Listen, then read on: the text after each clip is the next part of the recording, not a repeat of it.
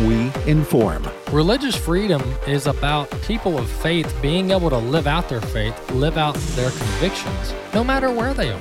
We equip. This is a battle of worldviews. And we activate. We also rejoice in our sufferings because we know that suffering produces perseverance, perseverance, character, and character, hope. This is AFA at the Core on American Family Radio. Welcome to the Core. I'm Walker Wildmon. I'm your host for today and every day here on the Core. Glad to be with you today on the show. This is the American Family Radio Network. You can visit our website, afr.net, and listen to past episodes of the Core there. You can also download the app, AFR app. It's free. Just go to your app store, type in AFR. You can download the app for free. And then we also publish the podcast on multiple platforms across the web. So you can go to where you prefer to listen to podcasts and click the subscribe button to uh, AFA at the Core program and uh, keep us keep up with us there. We're live streaming the video on Facebook and YouTube. Live streaming the video on Facebook and YouTube. Just go to our AFA at the Core channel or show page on either of those platforms. Then, um, lastly, we upload it to the streaming platform, which is the AFA streaming platform. So we offer the content from the show on multiple platforms. Jumping right into the show for today, we have uh, we are in Psalm chapter nine, and I want to highlight verse thirteen through verses thirteen through uh, 14, so 13 and 14. Be gracious to me, O Lord. See my affliction from those who hate me. O you who lift me up from the gates of death, that I may recount all your praises, that in the gates of the daughter of Zion I may rejoice in your salvation. And so the, the, the answer here, the question here is who lifts us? Who has the power to lift us from the gates of death? Well, the answer is Jesus Christ. God Himself is the only one who has the power to lift us up from the gates of death. And that's what He did when, uh, that's what God did when He offered His Son, Jesus Christ, as a propitiation for our sins, as a replacement for us. Uh, as a sacrifice in place of us, he offered his son Jesus. And so only God has the power uh, to lift us from uh, death, and that's what he did through Jesus. So we have eternal life despite your circumstance, despite the different trials and struggles that you go through here on this earth. Uh, we, uh, as believers in Jesus Christ, have ultimate life in Him. And so He has lifted us from death, and that's what should drive us. That's what should motivate us. That's what should consume us and our lives. Moving into some of the stories today, you know, I believe I brought in the proverb um, recently about right being called wrong and wrong being called right. That's an Old Testament uh, part of the Old Testament that I read, and the same thing applies now. I mean, we are truly living in a day, and this is this is not just a, a fringe element of society. I think that the difference now that we face in in this cultural context, the context of America in 2022. The the context that we face today is we are at a point where people who are supposed to have credibility people who are supposed to be trusted, people who are supposed to be leaders, are calling right wrong and wrong right. And I think that's what makes this time in American history unique is is it's not just a few people or certain elements of society that are embracing lunacy and ungodliness and the secularization of America, but you have a, a broad elements now embracing such nonsense, and that's what uh, makes uh, this situation that we're in in this country at this time uh, unique and and pretty uh, serious uh, from a spiritual uh, standpoint and from a standpoint of human rights and individual liberty as our founding fathers envisioned it. Well, another day, another time where those who we should be entrusting with uh, certain decisions and public health in mind and um, looking out for the best interest of individuals and their and and their well-being here we have a story where the Biden administration is now through the Department of Justice. This is a grant program. Well it's it's it's Department of Justice in conjunction with they, they basically gave the sign off but it's through HHS Health and Human Services under the Biden administration. They are finalizing, this is reading directly from this Daily Mail piece, they are finalizing funding to dole out crack pipes to drug addicts as part of the quote harm reduction plan end quote. This is not a joke. This is not an onion piece. This is not a babylon bee article the $30 million grant program which accepted applications until monday of this this past Monday, will begin doling out money in May of this year.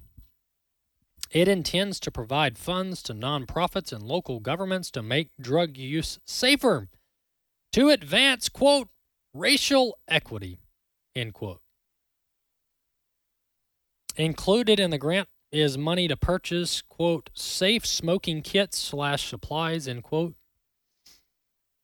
a spokesperson for HHS told the Washington Free Beacon that included in these kits could be pipes for users to smoke substances like crack cocaine, crystal methamphetamine, or any other illicit substance. This is this is the epitome of insanity. I mean, this is heightened insanity. This isn't just like stupidity or people not using their head. This is this is this is absolute insanity where our very own government is fostering and aiding and abetting criminal activity. And we know that these illicit drugs, such as the ones just mentioned, they destroy lives. The addiction is is is overwhelming for people who go through this and who use these drugs. What does that addiction lead to? It leads to losing your job because you can't function at a job when you're high on methamphetamine. It leads to homelessness. It leads to divorce, broken families, abuse. I could go on and on and on.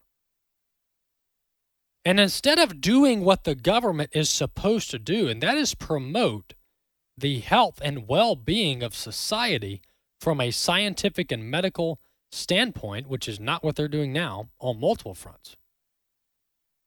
They are providing, they are enabling drug users to continue their addiction in the name of racial equity. What on earth does this have to do with racial equity? Well, the reality is, is it doesn't have anything to do with racial equity. The government's job is law and order, and that means, first and foremost, cutting off the supply of illicit drugs in this country. And it can be done. The whole argument that there's uh, drugs come from all over the place and it's hard to police it, don't give me that hogwash.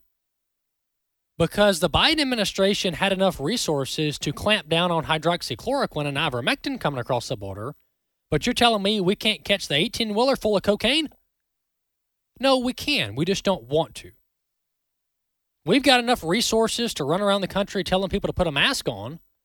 We've got enough resources to investigate white supremacy that doesn't exist the vast majority of the time it's investigated. We've got enough resources to run a full and lengthy background check on every single person that was in Washington D.C. on January 6th of 2021. But we can't stop the multi million, multi billion dollar cartel industry that smuggles and just drives and flies these illicit drugs into our country. That argument that we can't police it is a bunch of bull. And they know it. They know it. We know it. Everybody knows it. If the government wants to keep tabs on the drugs coming into this country, they can do so. But when you have George Soros funded district attorneys, when you got Biden's DOJ, which sympathizes with George Soros and their entire soft on crime strategy, what do you get? You don't just have soft on crime, you have the enabling of criminal activity. And that's what's happening by providing crack cocaine pipes to people who are addicted to crack cocaine, methamphetamine, and all the other illicit drugs. This is this is criminal what our government is doing. They are participating and enabling and fostering an environment of criminality. So you put that with we have our own federal government is busing and flying illegal aliens, criminal aliens. They're all criminals.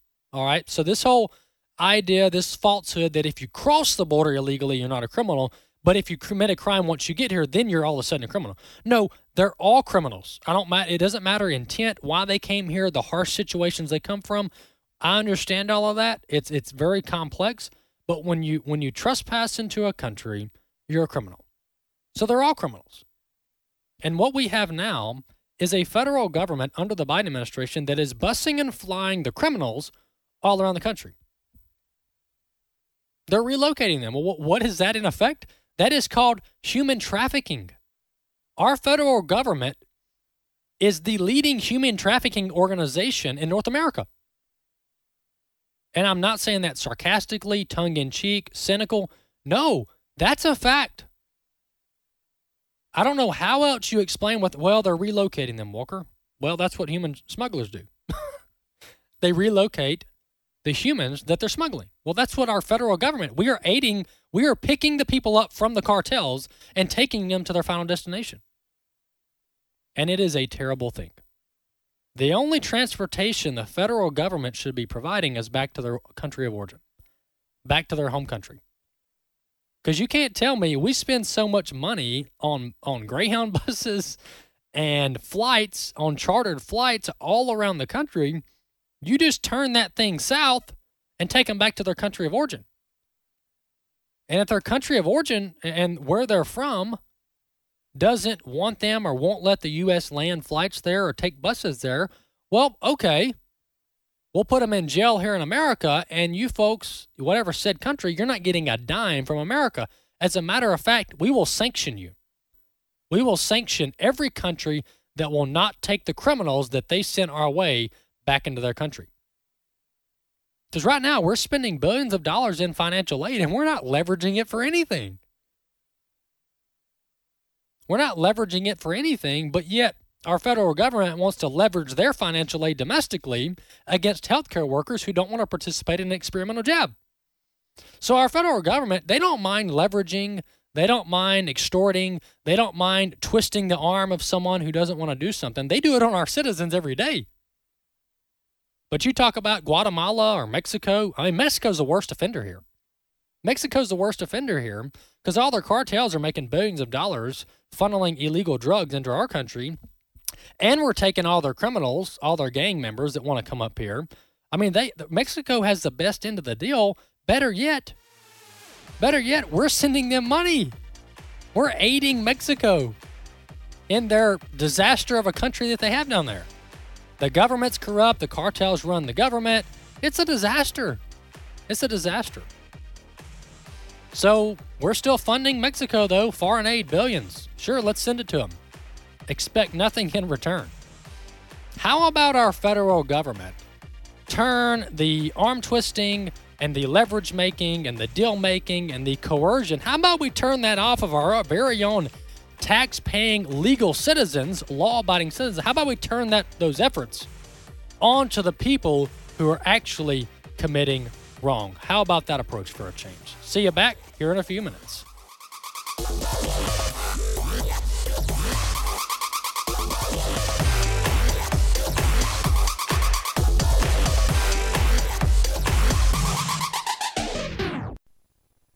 They exchanged the glory of the immortal God for images resembling mortal man and birds and animals and creeping things. My name is Abraham Hamilton III, and this is the Hamilton Minute. Will Thomas competed on the men's swim team at the University of Pennsylvania in relative obscurity for three years. He then declared himself to be a transgender woman, started competing on the women's swim team, and began demolishing long held women's swimming records. Now, several of Thomas's female swim teammates have expressed discomfort with having this man, who's told them that he's attracted to women, exposing his obviously male genitalia when he changes and showers with them in their locker room. Regressivism is willing to destroy women in favor of trans insanity. Listen each weekday from 5 to 6 p.m. Central for the Hamilton Corner with Abraham Hamilton III, public policy analyst for the American Family Association. This is Raising Godly Girls Minute with Patti Garibay of American Heritage Girls. Having the last word, the hot take, or the good comeback seemingly drives our communication these days, especially online. Society elevates the one who can render another speechless by their sarcasm or cleverness. These days, salty has some fun connotations. Namely, a salty person has some sass or fire about her. But in the early church, to speak words that were seasoned with salt meant to be full of grace, as Paul writes in Colossians 4 6. What we say and how we say it matters now and into eternity. If you're committed to representing Christ well, it might be time for an overhaul in your words. Pray for the Holy Spirit's gentle conviction over your speech. He is faithful to bring his kingdom come into even the smallest areas of your life. Learn more about empowering girls through the love of God at raisinggodlygirls.com. For American Family Radio, this is Gateways to Better Education. I'm Eric Buehrer. The California Department of Education wants every sixth grader in California's public schools to know the gospel. The California Department of Education's academic standards for sixth grade social studies says this when it comes to learning about the Roman Empire and the birth of Christianity. And I'm quoting Students are to note the origins of Christianity in the Jewish messianic prophecies, the life and teachings of Jesus of Nazareth as described in the New Testament, and the contribution of St. Paul the Apostle to the definition and spread of Christian beliefs. For example, belief in the Trinity, resurrection, and salvation. What's in your state's academic standards? You can get our summary of your state's academic standards showing where the Bible and Christianity can be taught to your children. Call 888 44 Parent. That's 888 44 Parent. AFA at the Core podcast are available at afr.net. Back to AFA at the Core on American Family Radio.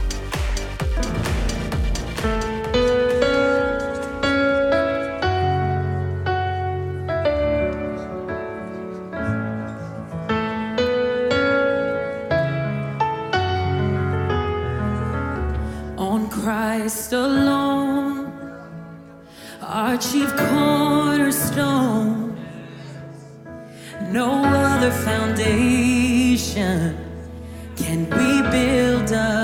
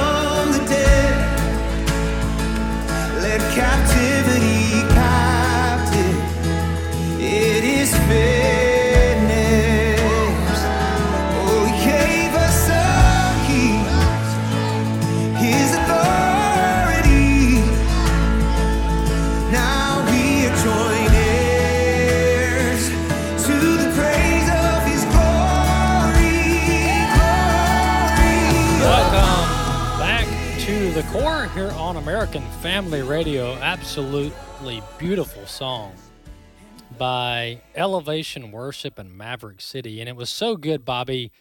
You know, maybe we just need to play the whole song uh, starting next Wednesday. I'll tell you, they they all uh, go for about four to five minutes, Yeah. and uh, there's not a wasted note in in, in any of them. It's all yeah, and it's it's beautiful because not only are they talented singers, but um, the songs we bring on the show each week, Bobby, we we want them to be rooted in Scripture. They don't just sound good; they Amen. sound good because they're rooted in Scripture. That's right. That's right. Um, so the lyrics there are very powerful. First, um, I'm not a musician, but let me try this. First stanza is, I believe, what it's called. On Christ alone, our chief cornerstone. No other foundation can we build upon, not philosophy nor the wisdom of man. All other ground is sinking sand. Uh, so that's our Amen. Worship Wednesday by Elevation Wor- Worship and Maverick City Music. Excellent job there. Amen. Um, and worship is is a beautiful thing, and we should all um, be sure that we worship our heavenly Father uh, through not only how we live our lives, but also through through through music, through worship, and through singing, because that's that's uh, evident. the The evidence of that being a a good form of worship is throughout much of Scripture, uh, through through singing and through psalm. Uh, so that's what uh, that's what we try to do here each Wednesday. Jumping back into the show, I want to wrap up um, the the topic about uh, how the role of government and the role of our leaders and how they should be trusted. They should have credibility. What they do should be right. It should be backed up uh, by God's word. It should be backed up by science. It should be backed up by the truth. And right now, we're getting a lot of the opposite. We're getting a lot of the opposite from our leaders. Well, this was refreshing. I pulled this clip about a week or two ago, but I'm just now bringing it in. This is from Senator Ron Johnson, and and he, he's getting questioned by reporters at the Capitol about well, well, what are the Republicans going to do? What what what are you going to do? What's your solution? And it's so refreshing to not have you know some prepped up talking point about how well we need to replace Obamacare with something else that's bad. How about we just let the let the American people live their lives with the least government intrusion? Let's listen to clip one. The agenda is pretty simple. We know it works. It worked under the last administration. We stopped adding to the regulatory burden. This administration is putting the regulatory agencies into hyperdrive. And you make sure you maintain a reasonable and a competitive tax system. And you then respect the American public to do what they do a great job of. They innovate, they create, they dream, and they aspire with the freedom that our government should be protecting, but that is right now being frittered away. So again, I think the Republican agenda is quite clear. We don't have to specify everything, but we're for letting the American people live their lives with as less amount of government interference as possible, but lower regulation, a competitive tax system, and let Americans be Americans and make this country great. That's so refreshing. Just get the government out of the way. You know, we we always people always feel like they have to come up with a government solution to the problems that other people make. And sometimes, actually, a lot of the time, the the solution is for the government to just get out of the get out of whatever industry or field or topic they're meddling around in. Just get out of the way. And this is this is what the, the problem with what the Republicans did when they tried to remember they said repeal and replace Obamacare. No, no, no, no, no. There's no replacing Obamacare. Let's just repeal Obamacare and let's repeal about a hundred other laws while we're at it. That is a good approach. That will get people excited. That's a, a, a meaningful approach. Hey, how about we deregulate the whole healthcare industry? Let these insurance companies compete across state lines. Ooh, that's a novel idea. And get the government out of the way. That is is a good thing to do. So so we just as as conservatives, people who want to conserve the good things about America and the good laws about America, we don't need to feel like every time the left does something terrible, we need to come back with another law on top of that. Now, let's just take out the bad stuff. And occasionally, yes, you do need to pass laws uh, for, for good purposes. But the vast majority of what Washington, D.C. D- does is they just pile on top of bad stuff. You got a bad foundation and they just throw stuff on top of it. how about we just government just get out of the way and let uh, the American people have a little bit of room to have some freedom and some opportunity. Um, another part uh, of of of government that is really not their business is how much government is now getting into the private sector. This is not a this is not a new phenomenon. This tr- goes back decades upon decades. Uh, but but the the government, uh, the federal government and state governments, they drive much, the vast majority of private industry, private sector policy that oftentimes favors and disfavors certain industries, certain companies, so on and so forth. They, they, they basically at times get into the game of picking winners and losers based on how they, they set economic policy. Uh, but oftentimes we just need a less government and let the companies hash it out. Let the companies compete and let's stop, you know, putting our thumb on the scale when it comes to the private sector and which companies um, which companies are able to succeed, which ones are punished more for their success, so on and so forth. Speaking of being punished for success, the Biden administration they released, and we talked about on the show, they released a um, the strategic oil reserve. They released, I believe, 50 million barrels from the strategic oil reserve, which Bobby and I did the numbers. It'll last about three days, about three days worth of oil that's consumed here in America on a daily basis. About three days is how far 50 million barrels will go. So, not very far at all in the grand scheme of, of American energy consumption. And by the way, the, the strategic oil supply uh, or the strategic oil reserve is not, it was not built, it was not intended to be used because we have a president who is, is implementing terrible policies.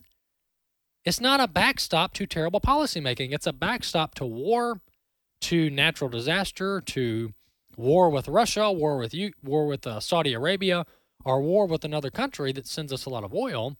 That's what the strategic um, stockpile is for, not for political purposes, and not because the president and his economic advisors are implementing. I'm not going to say they don't know what they're doing because that's giving them way too much benefit, way too much credit, because they're purposefully Im- implementing policies that are bad for consumers from a price standpoint and from an energy supply standpoint.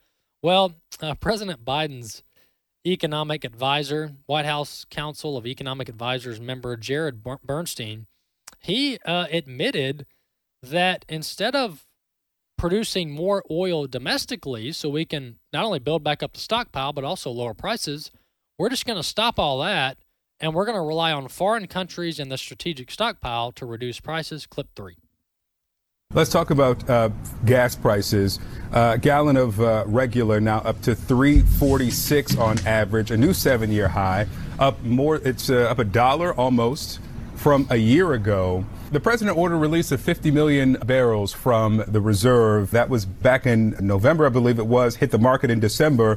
OPEC is not ramping up increases to the desires of the U.S. What is the plan to control gas prices? This is something that's hitting people every single day a three part plan uh, coming from uh, President Biden, who, first of all, starts out by being very clear about precisely the stressors you just mentioned. Anyone, and that's most of us who've had to fill up their tank, understands what you're talking about. Number one, we are engaging internationally, both with oil producing and oil consuming countries. In terms of oil producing countries, we want them to live up to their supply commitments, and we're engaged in diplomatic measures to uh, make that happen. Well, OPEC uh, says they're going to stick at 400,000 barrels a day. They're not ramping up in the way that you're asking them to. So uh, you may be approaching them, but they're not responding as quickly as you'd like. So let's talk about what we can do. So oil consuming countries uh, have strategic reserves. And the last time uh, we released uh, 50 million barrels, many of which are still in train, by the way, uh, the price of gasoline, it wasn't just the strategic release, but it helped. The price of gasoline actually fell by 10 cents a gallon. For so a very short time. Uh, You're going to do that per- again? That is certainly an option that uh, can be put on the table as needed.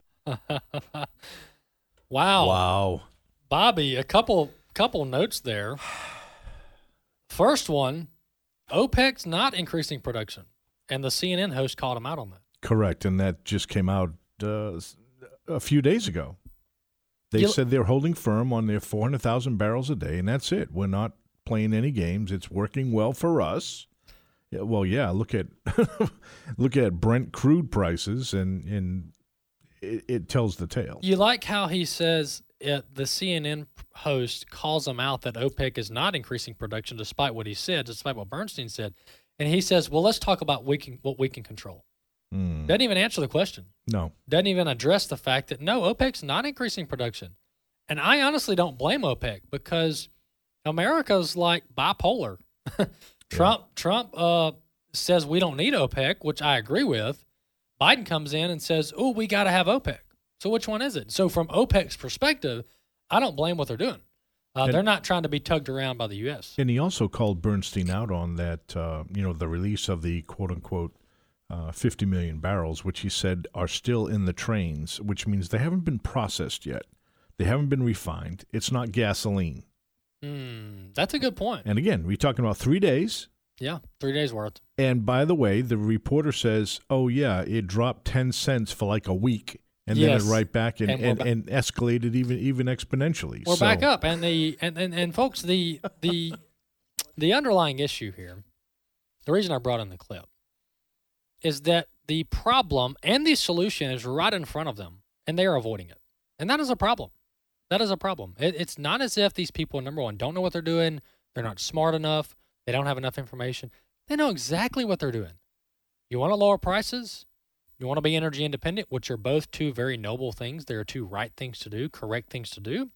Then you allow American based energy companies to drill, to frack, and to do whatever you got to do here on the homeland to get oil out of the ground. That's what Trump did. We were 100% energy independent. Gas prices were at a, a record low for, um, uh, for, for, for the last several years. Well, here we are. Gas prices are going back up. And instead of getting at the root problem, the Biden administration, well, they're going to dip into the strategic uh, uh, stockpile again to uh, make the prices go down a couple cents for about a week. And then it's going to go right back up. And OPEC says, no, we're not coming to your rescue. And from OPEC's perspective, I really don't blame them. Uh, moving into a couple other topics, I told you yesterday I would bring in data on the mask. So that's what I've done here. Uh, by the way, uh, next segment, we're going to take your calls, uh, and I'll give out the number towards the end of this segment or our next segment uh, for you to call in, take your comments, take your questions. I've got three studies here one from Cambridge, one from uh, University of Oxford, and one from Canadian Medical Association Journal. But the common occurrence here, and these are some of these are met- meta analysis, which are studies of other studies and other clinical trials. Here, here, I'm going to read a few excerpts from these conclusion sections in these studies. In conclusion, this is from the Cambridge study. In conclusion, there remains a substantial gap in the scientific literature on the effectiveness of face masks to reduce transmission of influenza virus infection. So, this is all in relation to the flu. These are studies over the last 10 years. While there is some experimental evidence that masks should be able to reduce infectiousness under controlled conditions, there is less evidence on whether this translates to effectiveness in natural settings, which means like community settings. There is little evidence to support the effectiveness of face masks to reduce the risk of infection. Current research has several limitations, including underpowered samples, limited generalizability, narrow intervention targeting, and inconsistent testing protocols. Also, different laboratory methods and case definitions. So, I've got these three studies. I'll talk a little bit about this after the break.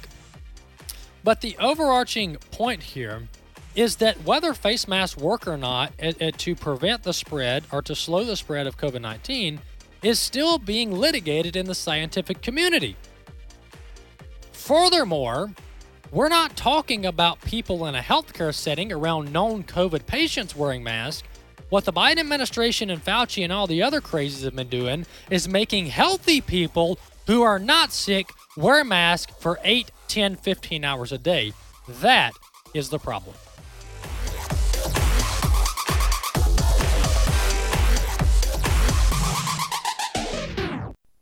they should face some sort of consequences.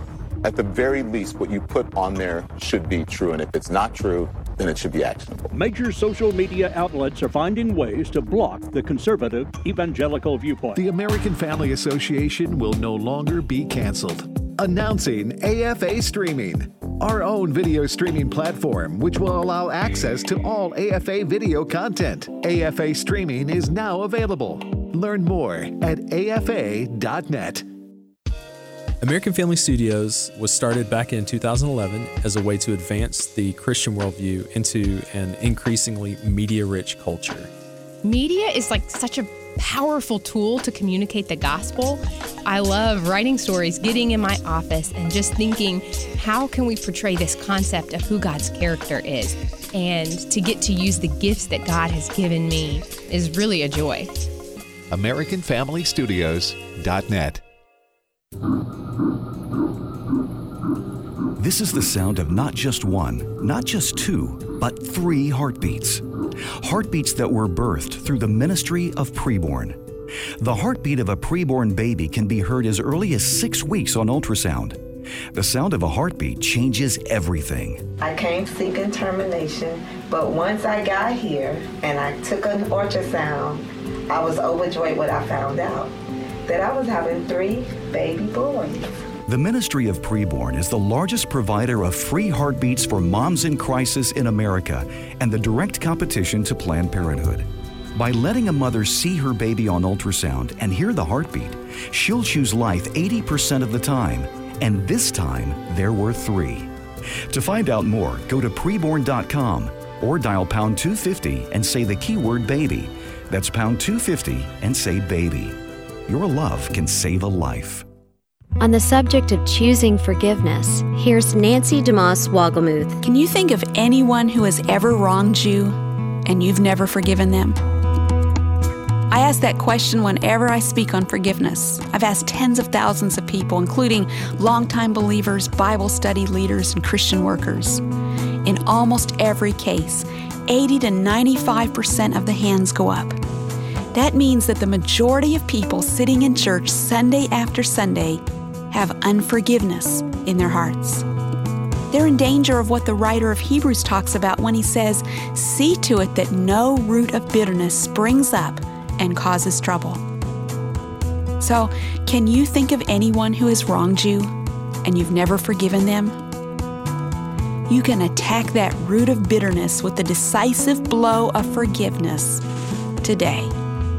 With Seeking Him, I'm Nancy DeMoss Wolgemuth. AFA at the Core podcast are available at afr.net. Back to AFA at the Core on American Family Radio. Welcome back to the core. If you want to call in to the show, you can do so. Questions, comments about the topics we've discussed on the show, 888 589 8840. 888 589 8840 is the number to call in to the core. We'll take your calls here this segment here in a few minutes. 888 589 8840 is the number to call in. Back to these studies on mask. I told you yesterday I would bring them in, so I have. Uh, so last segment I talked about the Cambridge study. So let's go to the Oxford University study, the University of Oxford study, and uh, you get into it. And these are this study was put together from relevant uh, articles from PubMed, Embase, which is these are all databases, and Web of Science. But you dig deep uh, into these conclusion summaries, which are very interesting. Um, and here, here's here's what I, I drew from this University of uh, University of Oxford study. The superiority of N95 respirate, respirators over medical masks could reflect the ability of N95 respirators to protect users from infectious aerosols or indicate higher effectiveness against droplet uh, con- contagion. Nonetheless, our meta analysis revealed that use of both N95 respirators and medical masks was associated with up to 80% reduction in risk of SARS. So I bring this in that, that this, showed, this study did show that N95 respirators and medical masks were associated with some reduction in the spreading of SARS, which is a different virus. But the context here is that the mask is intended to protect the user. And that has been the, the, the understanding of mask usage for a very long time. for a very long time. It wasn't until Dr. Fauci and his crew totally flipped the script. The script, and they said, no, no, no, masking doesn't protect the wearer of the mask, masking protects others. Oh, really? That's interesting. That's a new way to look at it. And everybody just latched onto it and said, yeah, masking protects others. Wait, really? That's like saying getting vaccinated protects others. No, it doesn't. It protects the person getting the shot. Same thing with these masks. And in all of these studies, I haven't found, I actually haven't found one study. It's not that they're not out there. I personally have not come across a study that explores whether other people are protected by someone else wearing a mask. The entire context of an N95 respirator, the entire purpose of an N95 respirator is to filter the particles in the air for the person using the N95 respirator. Like you don't walk into a medical clinic or walk into a hospital and the sick people put on a mask and gown and gloves. No, it's the nurses that wear the PPE. PPE is not intended for people who are infectious. It's intended for the people treating the ones who are infectious. And so we can't forget that as well. And when they flipped that script, it turned everybody on defense because now you want to kill people if you don't wear a mask. That's how they flipped it. They've done it with the shots and now they've done it with the mask. And that's how you get guilt trip people into wearing masks at all time. Uh, last part of this um, Oxford study that I will note that is very important: continuous adjustments of inappropriate. Uh, I'm sorry, continuous adjustments and inappropriate wearing may even reverse the benefits, meaning make it worse, of N95 respirators through the contamination of hands, face, and other PPE. So, very controlled environment. All of these studies are done in very controlled environments. But the context of mask wearing in this country that for the past two years, my friends, has been in some of the least controlled environments on this planet. Meaning, wearing the same mask multiple days in a row, ta- making kids wear cloth. By the way, some of these studies absolutely say cloth masks are terrible. Cloth masks are terrible. They actually make things worse. Do not wear cloth masks. What have these kids been wearing? These kids in these schools have been wearing cloth masks for two years. For two years in a very uncontrolled environment where they're fiddling, touching, stuffing it in a backpack, stuffing it in a lunchbox, dropping it in the bathroom on the floor, throwing it back on their face. All right. So every single data piece that I look at that that says in certain situations N95 respirators do serve a purpose, they're all in very controlled environments and every study will say, most of them will say that if you fiddle with it, if you touch it, if you break the seal, it's it's it's of no use anymore. You might as well throw it off and go get another fitted N95 custom made mask. That's what they say. So that's that's important here. Um, uh, last one is this uh, Canadian Medical Association journal, and uh, here's a section from it. Although N95 respirators appear to have a protective advantage over surgical masks in laboratory settings, our meta our meta analysis showed that there were insufficient data to determine definitively whether N95 respirators are superior to surgical masks in protecting healthcare workers against transmissible acute respiratory infections in clinical settings. It goes on, and I'll end with this.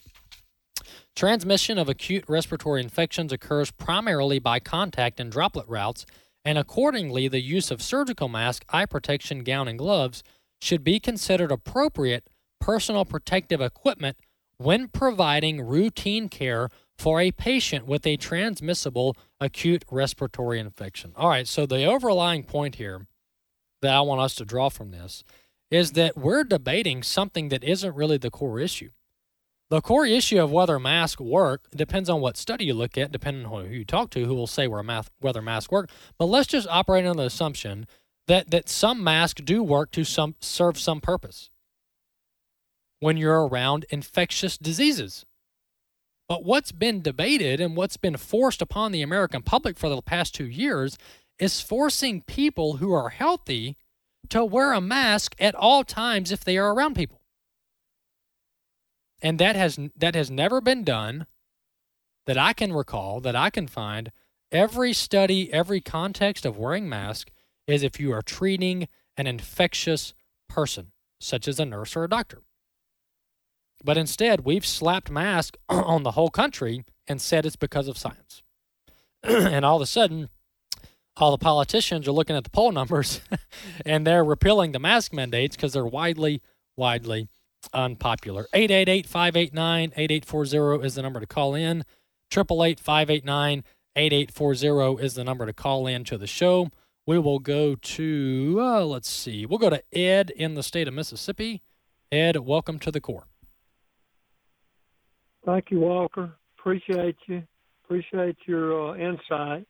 My, I'd just like to make one a uh, couple of points. I agree with you on the mask and any common sense person. In another life, I was a radiation control monitor and one, worked for the Atomic Energy Commission. About the only kind of mask will work is one that's totally enclosed, such as a Scott Air-Pak or something.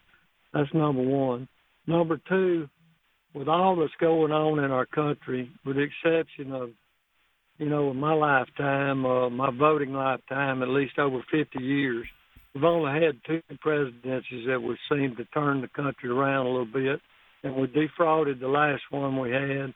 Mm. It seems like these uh, left wingers just keep winning. I I think the only way forward is some some type of convention of states mm-hmm. where we can separate the good from the evil I, I just unless Jesus comes back, uh, I just don't see us defeating these Democrats uh, with, with all the media, our colleges and universities corrupted. Yeah. Uh, such a so so much corruption. I mean, I get, I just get your thoughts on that. I I, sure. I think we got to separate some some type of separation, form a new uh, coalition of states. Mm to separate ourselves from these other people. I mean, I, I just yeah. I don't see any other way. All right, uh, Ed, I'll uh, let you go and I'll answer your or address your comments. Uh, I I completely agree on the Convention of States. I've actually got a story in the hopper for tomorrow uh, to provide an update on that. I've interviewed Rick Green on the topic. Uh, the Convention of States is a great idea, and it's a slow process. If you, if, if those of you who know about it, and getting there takes time. But overall, the purpose is noble, the purpose is good, and it would provide a, a major buffer between Washington, D.C., federal overreach, and the state. So I agree, Ed, completely. Um, I, I really, I know everything seems bleak, uh, but but good people have been winning around this country. I mean, you look at the 2020 election, despite the whole shenanigans and illegal voting and all that stuff that went on with the presidential race, and, and we do need to acknowledge that, uh, all the way down the ballot, uh, conservative people were elected to office. I mean, uh, I think it's it's not New Jersey, but there's another northeastern state that uh, it's New Hampshire. New Hampshire is run by all by Republicans. Who would have thought that? Who would have thought that? New Hampshire is run. The governor and both uh, uh, Senate and House at the state level is run by Republicans. Live free or die. Yeah, state motto. Yeah, we had Youngkin uh, take back the governor's mansion in Virginia. So, so good people are winning, and so I, I just don't want to paint this entire situation as bleak and there's no way out. That's just not true. Um, I think I think it is an uphill battle, and the leftist God haters do have control of many institutions in this country. Um, but but there is a, a, way we can keep fighting, and we should do so. And the Convention of States, to your point, Ed, is a very good cause and is, is very worthwhile for our time and investment. Uh, we'll go to Geneva in the state of Arkansas. Geneva, welcome to the core. Hello, Mr. Walker. How are you? Doing well. Glad you called in, Geneva.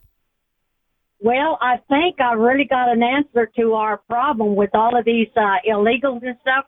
Since our president's got that loving, warm, kind heart of his, why don't we put up a petition and send all of them to his his area and go put up a little tent city and he can take care of all of them. Raise the roof, Geneva. I think that's a great idea. Everybody who signs up for open borders, which is basically the whole Democrat Party, with the exception maybe of a handful, handful, their district should be receiving the illegal immigrants. So, Geneva, I, I like that. You probably need to patent that idea or copyright it or something or trademark it uh, because that's definitely the right thing to do. If you want illegal aliens, illegal immigrants, coming into this country and draining our our welfare state, our welfare system, and, and everything else, then then then you take care of them. You take care of them in your districts, in your city, and I think Pennsylvania Avenue would be the best place to start. We can put them out right front in front of the North Lawn, throw up some tents, have shelter there, uh, bring in Catholic Charity Services. They're the ones helping the federal government aid and abet these criminals. I think we should do that and then see how quick the federal government says, no, no, no, we can't have this. We can't have this many people in front of the White House. Last call we'll take today. Justin in Louisiana. Justin, welcome to the core. How you doing? Um, happy to be on the core. I just want to make a quick comment and then get off. Uh, this whole vaccination thing is is just it's really control. And I had this this thought hit my brain and it said, um, you know, Mr. Owl, how many licks does it take to get to the center of a Tootsie Roll Pop? or CDC, how many shots does it take to become vaccinated? Oh, Amen. That's Justin. a great, great ding, ding, oh, ding, ding, what ding. an analogy. hey, Justin, very good thought there. I'm going to let you go. Uh, so, Justin's point is how many shots are enough shots? Silence. How many shots are enough shots? Fauci just said today, I've got it in my inbox. We may be looking at a fourth shot. we may be looking at a fourth shot, then a fifth shot, sixth. We're going to have juiced up fake immune systems before we know it. And if you don't get to the doctor in time to get the jab, and that's assuming it works, then your your immune system's completely like disabled. That's not a medical term, but it's like a machinery term. Um, good point. How wh- how many shots is enough shots? And I think Justin, you and I know the answer. And the answer is there is no limit. There is no limit because if if the immunity lasts, the immunity that could happen with the shots, if it lasts three to four months, then then you're we're going to be doing this until Jesus comes back. We're going to be getting boosters every three to four months until Jesus comes back. Uh, if you allow Fauci and the others to set policy, and we don't fight back, and people are fighting back, that's why the truckers in Canada have said that they are fed up, they are done, they are no longer putting up with this. Uh, that's why healthcare workers have either quit or been fired because they said, "I'm not doing this. I'm not doing this." And there's been pushback across the country, across the world over this because people understand, people understand that if you give Washington an inch, they will take a mile. Not only will they take a mile, when they get to the latter part of that first mile, they'll keep tacking on, moving the goalposts. They've been doing this for two years now, and they won't stop until enough people stop complying with the insanity. And not complying is not this revolutionary, burn the country down like Antifa likes to do. Not complying in this context is simply not wearing the mask for eight hours a day at school. Not complying in this context is not getting a booster every three months when Fauci says to. All right, so not complying in this context should be a very sensible, easy approach for the American public to do in order for their voice to be heard and to tell the bureaucrats and the politicians and big pharma that we're not riding the crazy train anymore. AFA at the core, Walker Wildmon. We'll see you next time.